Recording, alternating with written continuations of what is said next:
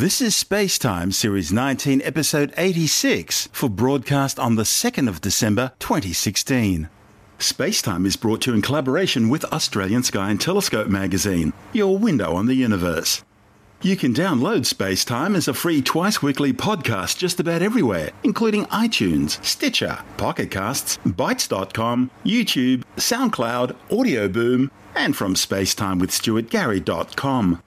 The show's also broadcast coast to coast across the United States on Science 360 Radio by the National Science Foundation in Washington, D.C. Coming up on Spacetime, a record breaking satellite galaxy discovered orbiting the Milky Way, the new hypothesis challenging Einstein's speed of light physics, and the rock comet responsible for this month's spectacular Geminids meteor shower. All that and more coming up on Spacetime. Welcome to Space Time with Stuart Gary.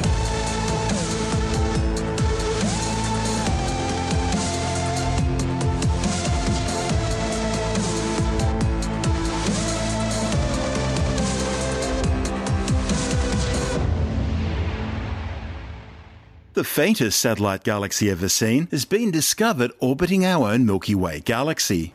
The discovery, reported in the Astrophysical Journal, suggests the presence of a large number of undetected dwarf galaxies in the halo of the Milky Way and provides important insights into galaxy formation through the hierarchical assembly of dark matter. At the moment, astronomers have identified about 50 satellite dwarf galaxies orbiting the Milky Way. That's far less than the hundreds predicted by the cold dark matter hypothesis used to explain galaxy formation. The formation of galaxies like the Milky Way is thought to proceed through the hierarchical assembly of dark matter forming dark halos, and then through the subsequent infalling of gas and star formation affected by gravity. Standard models of galaxy formation in the context of the so called cold dark matter hypothesis predict the presence of hundreds of small dark halos orbiting a Milky Way sized dark halo and a comparable number of luminous satellite companions. However, with only around 50 satellite galaxies so far identified, concerns have been raised about science's understanding of dark matter, a mysterious substance which comprises about 85% of all the matter in the universe, but only interacts gravitationally with ordinary matter, making its detection and study extremely difficult. Worse still, scientists still don't know what dark matter is. In fact, they only know it exists because of its gravitational influence on ordinary matter. About 40 of those 50 known satellite galaxies orbiting the Milky Way are faint and diffuse, belonging to a category of so called dwarf spheroidal galaxies. The newly discovered satellite galaxy named Virgo 1 is about 280,000 light years away in the direction of the constellation Virgo. At an absolute magnitude of minus 0.8 in the optical waveband, it may well be the faintest satellite galaxy ever detected. Many recently discovered dwarf galaxies, especially those seen in systematic photometric surveys, such as the Sloan Digital Sky Survey and the Dark Energy Survey, are very faint, with absolute luminosities in the optical waveband below minus 8 magnitude. These are so called ultra faint dwarf galaxies. However, previous searches for these galaxies used relatively small telescopes with diameters of 2.5 to 4 metres, so only relatively nearby satellite galaxies with higher magnitudes could be identified. Those that are more distant or fainter ones in the halo of the Milky Way are yet to be detected. This new Virgo 1 discovery was made using the 8.2 metre Subaru telescope in Hawaii as part of the Subaru Strategic Survey. The survey is unique because it combines a large telescope with a wide field capability, allowing astronomers to detect very faint dwarf galaxies over large areas of the sky. The first step in searching for a new dwarf galaxy involves identifying an overdensity of stars in the sky using photometric data. Then astronomers need to ensure that the overdense appearance isn't due to a line of sight or accidental juxtaposition of unrelated dense fields. In other words, they need to make sure that it really is a separate stellar grouping. The standard method for doing this is to look for a characteristic distribution of stars in the colour magnitude diagram. Stars in a general field should show no particular patterns in this diagram. Instead, the authors of this study did find an apparent overdensity of stars which had the characteristic pattern of an ancient stellar system in the colour magnitude diagram. The Virgo 1 galaxy has a radius of 124 light years, making it significantly larger than a globular cluster of similar luminosity. The faintest satellite dwarf galaxies previously identified included Segue 1, which was discovered by the Sloan Digital Sky Survey at a magnitude of minus 1.5, and Cetus 2, which was detected using the Dark Energy Survey at a magnitude of 0.0. However, Cetus 2 is yet to be confirmed because it appears to be too compact to be a galaxy and may instead end up being a stellar cluster. The discovery of Virgo 1 may have profound implications. Of course, first of all, it implies that there are hundreds of other faint dwarf galaxies just waiting to be discovered in the halo of the Milky Way. Just how many satellite galaxies are there and the properties they have will give astronomers a better understanding of how the Milky Way formed and how dark matter contributed towards its formation. For the cold dark matter hypothesis to be correct, there need to be hundreds of satellite galaxies orbiting the Milky Way. Of course, the problem there is so far only tens of satellite galaxies have been identified. And because this falls well short of the theoretically predicted number, it forms what's known as the missing satellite problem. Astronomers may need to consider types of dark matter other than cold dark matter. Alternatively, they may need to invoke baryonic physics to suppress galaxy formation in order to explain the shortfall in satellite numbers. Another possibility is that they've only seen a fraction of all the satellite galaxies associated with the Milky Way simply due to various observational biases. Only time will tell which answer's correct.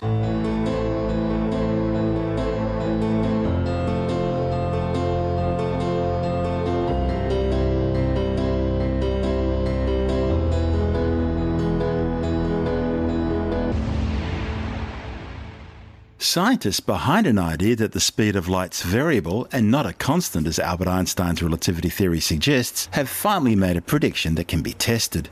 The speed of light is 300,000 kilometres per second in a vacuum. It's the ultimate speed limit of the universe. In fact, the only thing faster is the expansion of the universe itself.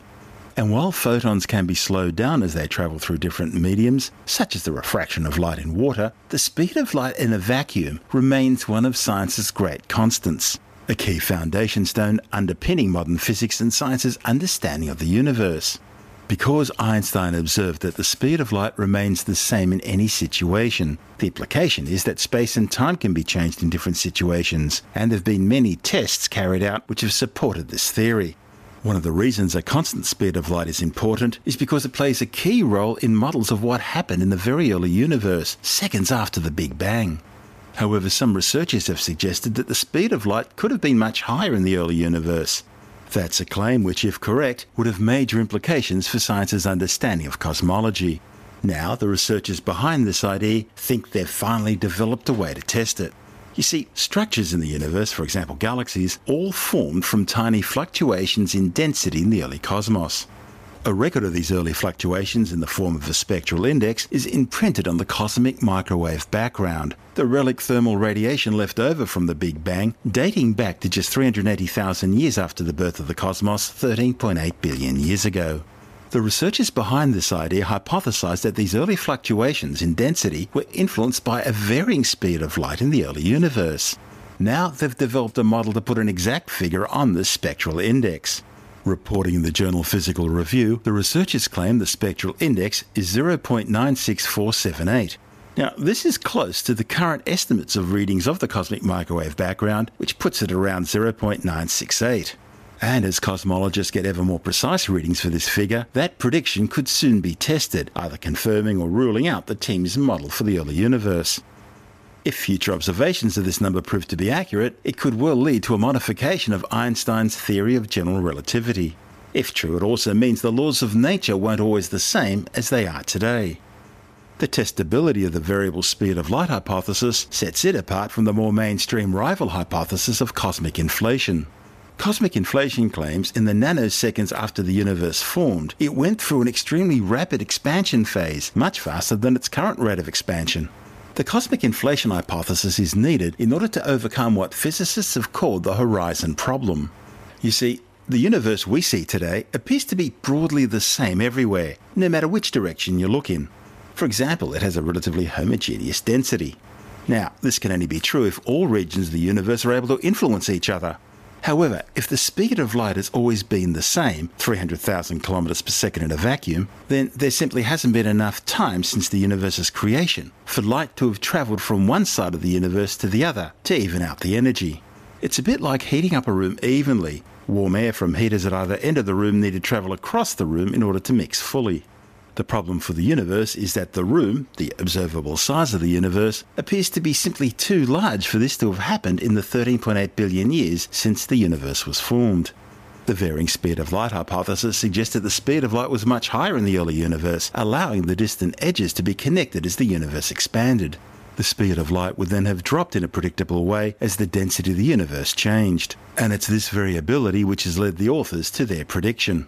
The alternative hypothesis, cosmic inflation, attempts to solve this problem by saying that the very early universe evened out while it was still incredibly small, and then it suddenly expanded due to something called cosmic inflation with the uniformity already imprinted upon it.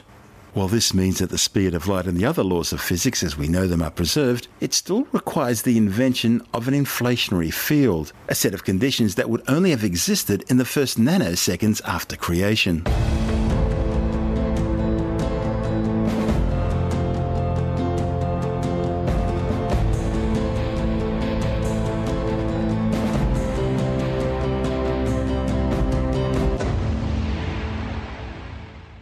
Time now to turn our eyes to the skies with December Skywatch.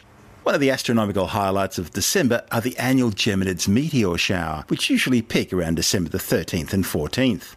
Radiating out from the direction of the constellation Gemini, the Geminids are unusual in that they're not generated by a comet as most other meteor showers are, but instead are produced by the debris trail left behind by the asteroid 3200 Phaethon. This makes the Geminids, together with the Quadrantids, the only major meteor showers not originating from comets. The asteroid 3200 Phaethon is highly unusual. Its high orbital eccentricity more closely resembles that of a comet than an asteroid. Phaethon's orbit crosses all the inner terrestrial planets Mercury, Venus, Earth, and Mars.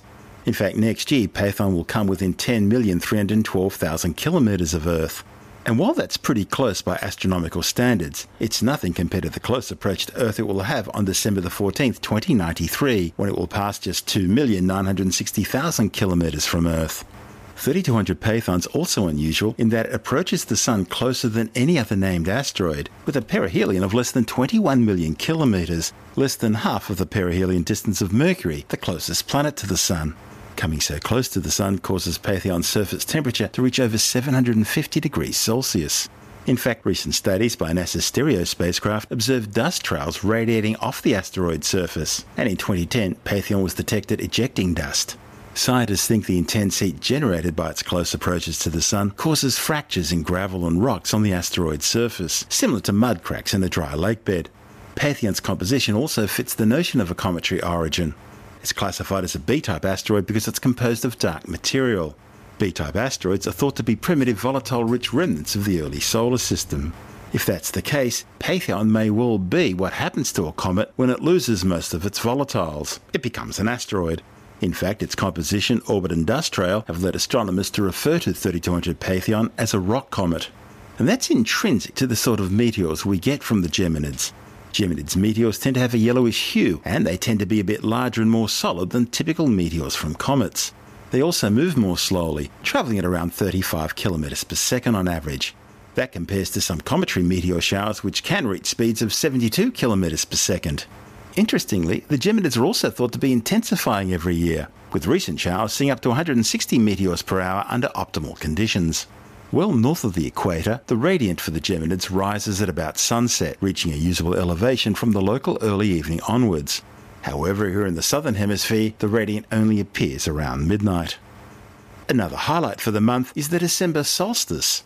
This year it will occur at 21:44 Australian Eastern Daylight Time on Wednesday, December the 21st, as the sun reaches zenith, appearing to be directly over the Tropic of Capricorn. Of course, in the Northern Hemisphere, it's the winter solstice marking the first day of winter. But the good news is that from now on, the days start to get longer again. South of the equator, summer has well and truly arrived, and the days now start to get shorter. On the day of the December solstice, Earth's south pole will be tilted towards the sun. The sun rises south of east and sets south of west, reaching 28.5 degrees above the horizon at noon. Our seasons are governed by the tilt of Earth's axis as it journeys around the Sun each year. So, when the south pole of the Earth is tilted towards the Sun, it's the southern hemisphere summer. Six months later, when the south pole is tilted away from the Sun, it's the southern hemisphere winter. In between these, we have the autumn and spring equinox. Now, the solstices and equinoxes are only associated with Earth's axial tilt in relation to the Sun. They have nothing to do with Earth's orbital position in relation to the Sun. Earth's closest orbital position to the Sun, perihelion, occurs about two weeks after the December solstice, and it's furthest from the Sun at aphelion about two weeks after the June solstice. Temperatures on Earth aren't determined so much by Earth's orbital distance from the Sun as they are by the angle of the Sun's rays striking the Earth, which is where the axial tilt comes in. In summer, the Sun is high in the sky and the rays hit the Earth at a steep angle. In winter, the Sun is lower in the sky and so the rays strike the Earth at a more shallow angle. Interestingly, in most parts of the world, the seasons begin on the day of the solstice or equinox. However, Australia is a bit weird in that regard. Its seasons begin on the first day of a particular calendar month. The 1st of March for autumn, the 1st of June for winter, the 1st of September for spring, and you guessed it, the 1st day of December for summer. The last day of this year could be a good time to catch Comet 45P Honda. It's a short period comet expected to reach its closest position to Earth on February the 11th, 2017, when it will be just under 12 million kilometres away. First discovered back in 1948, Comet 45P has a nucleus diameter of between 0.5 and 1.6 kilometres. Last month, it was seen to rapidly brighten, providing a great target for sky watchers in the southern hemisphere as it heads towards next year's closest approach to Earth. Northern sky observers may get a chance to glimpse the comet at the very end of the year as it approaches perihelion. 45P is predicted to reach magnitude 7 based on its last visit to the inner solar system in 2011 when it reached an apparent magnitude of 21 on June the 5th. The comet's on an elliptical orbit with a period of 5.25 years. However, its close encounters with Jupiter have in the past made some noticeable changes to its orbit. And now, with the rest of the December night skies, we're joined by Jonathan Nally, editor of Australian Sky and Telescope magazine. For us down here in the southern hemisphere, of course, summertime's good stargazing weather. You know, you don't have to get rugged up too much to go outside and have a look at the stars and the planets. So it's a pretty good time of year, particularly because around this time of year, the constellation Orion is up and about. Everyone loves Orion. If you're in the northern hemisphere, unfortunately, it's winter time when you can see Orion, so you do have to rug up. But fortunately for us down here in the south, it's a summertime constellation. So Orion out to the east, in the eastern part of the sky, after sunset, when the sky gets dark, you see Orion there. You can't miss it. It's the one that's got the three stars in a row right through the middle of it. There's a bright blue star up above. That's called Rigel. That's part of Orion as well. And one down below is bright red star called Betelgeuse. Same as Beetlejuice. That sort of encompasses most of Orion. And as we've spoken about in the show before, uh, sort of going off perpendicular from that little row of three stars, there's a couple of other smaller, fainter stars, the middle of which looks a bit blurry. If you can get a telescope onto it, you'll see it's actually the Orion Nebula, which is pretty specky. An amazing star forming region. Yeah, it's 1,500 light years away. And even if you only get a pretty ordinary view of it, just think of what you're seeing. You're seeing something that's 1,500 light years away. There's an enormous cloud of gas and dust where new stars are being born. So that's pretty amazing. Towards the right or down towards the south of Orion, you'll see a really bright star. That's Sirius. That's the brightest star in the sky. And it's in the constellation of Canis Major, the larger dog or the greater dog. Around to the left or west of Orion is the constellation Taurus with its brightest star Aldebaran. Get a pair of binoculars onto this region if you can because there are lots of nice star clusters and star groupings around this. You'll see just near Aldebaran there's sort of a triangle group of stars. Have a look in around there because it's really quite lovely. In the northern part of our sky, looking north, pretty dim this time of year. Some large dim constellations, including Pisces the fish, and just above Pisces the fish, you've got Cetus the whale. So lots of nautical stuff happening up there. Further around in the west, after sunset, well, this is where some of the action's taking place because Venus and Mars are out there shining nice and brightly. Venus is the brighter one of the two, of course, really nice and big and bright, and Mars is sort of up and above to its right and a bit dimmer and sort of a uh, orangey reddish sort of colour. So Venus and Mars are all right tonight, as Wings would say. Oh, we're showing our age, mate. Showing our age. Some, one or two listeners out there might remember Wings, but uh, they were good. I like them. Still have their albums. Oh, they, they got they had some great songs, uh, and it's really interesting. It's just going off on a tangent, how McCartney, after finished with the Beatles, he wanted to start from scratch with Wings, and you know they just put themselves in the back of a van and travelled around to pubs and places and really started again from scratch as a travelling band. Uh, they didn't didn't sort of trade on his band uh, on the run, yeah. fame too much. Anyway, so Venus and Mars are out there, and as the month goes on, those two planets will draw closer together in the sky too. By the way, Venus and Mars will just get closer and closer and closer. They won't get you know right up next to each other, but they will get closer and closer. So if you can get outside each night, or every couple of nights or something, and have a look, you'll see that their positions will change, and that's because they're going around the sun and we're going around the sun, and all the angles are changing a little bit. So even though they're a long way apart in space, a really long way apart in space, because of our line of sight effect, they will seem to be coming closer and closer together. Of course, this month, for the third month in a row, we have, well, what some people like to call a supermoon, that is a, a perigee full moon. It won't be as close as the one we had last month, but uh, it, it's still a perigee full moon. Yeah, look, I've I've purposely stayed away from all this super duper moon stuff super moons that have been going on these last couple of months, particularly uh, in November, because um, I reckon it's all a beat up. You know, the change in size is just only only tiny. If no one had mentioned anything about it, no one would have known any difference. You wouldn't have got, wouldn't have gone out and said, "Oh, look, the moon is unusually big and bright tonight." It wasn't like that last month. You just wouldn't even know. So, look, it's a great opportunity to get people outside having a look at the moon. Don't begrudge them that. Anything that helps promote astronomy can't be too bad. Can't be too bad, but it's uh, it is a bit of a beat up. We have to admit. Indeed, especially when you consider its origins in astrology of all things. How dare you mention that word? How unscientific. Goodness gracious me, wash your mouth out. I don't know why I've even been talking to you mentioning that word. People in the olden days, so to speak, astrology was uh, what it was all about. Astronomy developed from that to a large extent. Yeah, well, that, that's back when people knew no better, you know, and they were trying to make sense of what was going up and uh, happening up there in the sky. And, they had had be magic. gods in the sky and all that sort of stuff, and magic and goodness knows what, and you know the Earth is flat and all that kind of thing. But uh, fortunately, we've moved on a little bit since then.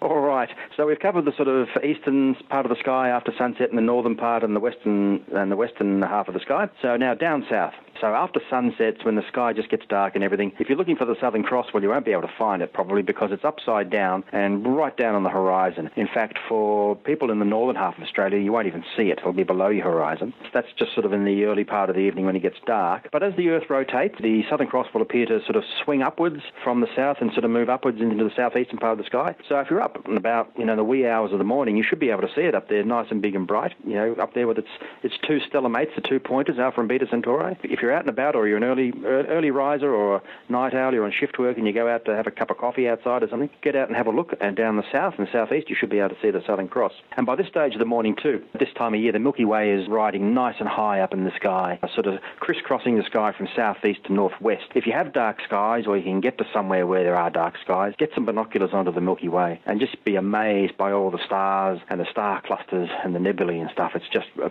most beautiful part of the sky. Just looking into our galaxy and just you look there and you see so many stars, and, and there are more that you can't see, you know, unless you have bigger telescopes and things.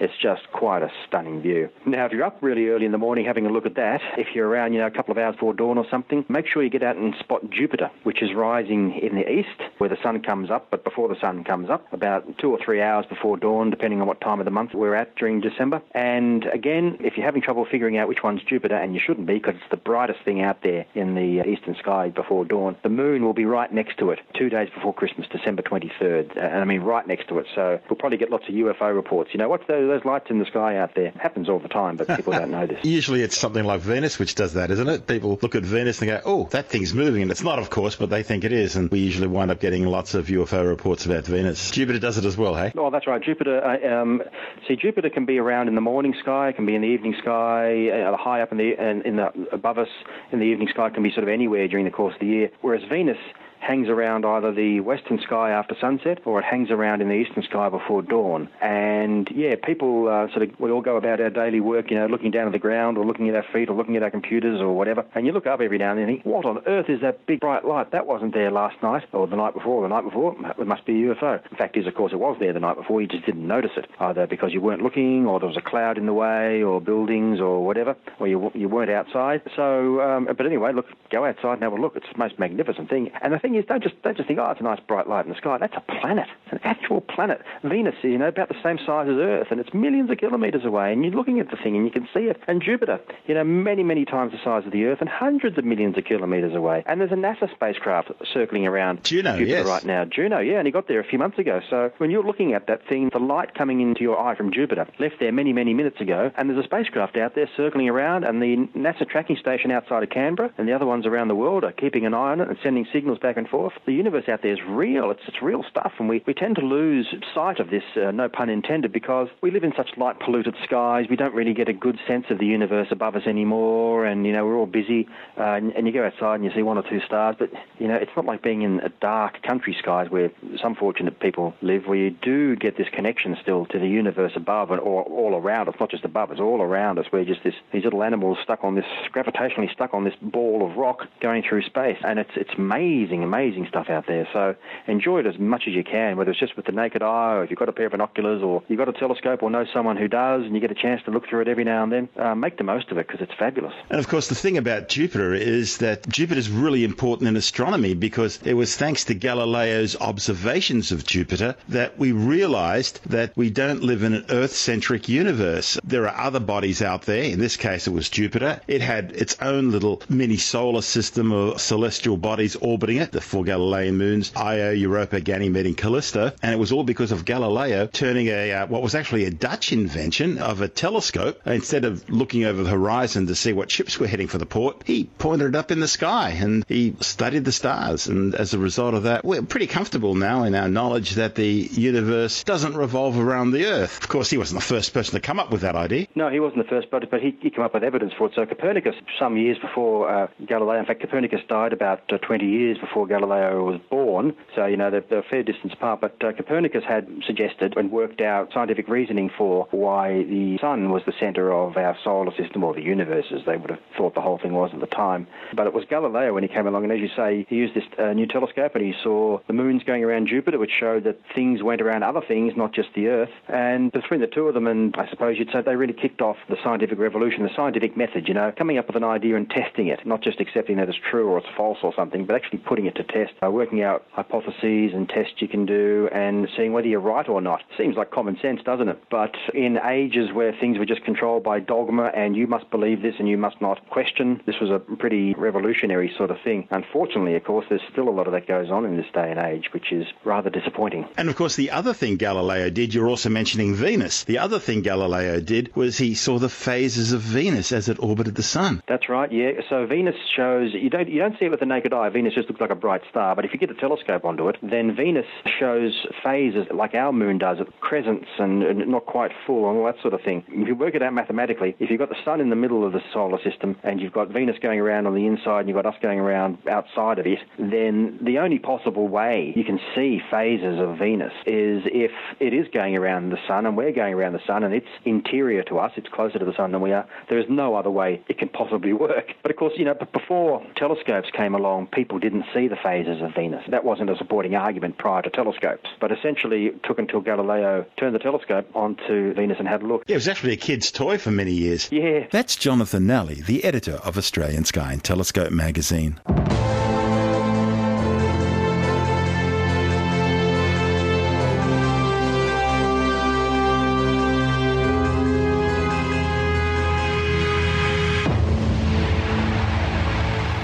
And that's the show for now. You can subscribe and download Spacetime as a free twice weekly podcast through iTunes, Stitcher, Bitesz.com, Pocket Casts, SoundCloud, YouTube, Audio Boom, and from spacetimewithstuartgary.com. The show's also broadcast coast to coast across the United States on Science 360 Radio by the National Science Foundation in Washington, D.C. This is Spacetime with Stuart Gary. For more, you can follow us on Facebook, Twitter, and Tumblr. Just search for Spacetime with Stuart Gary.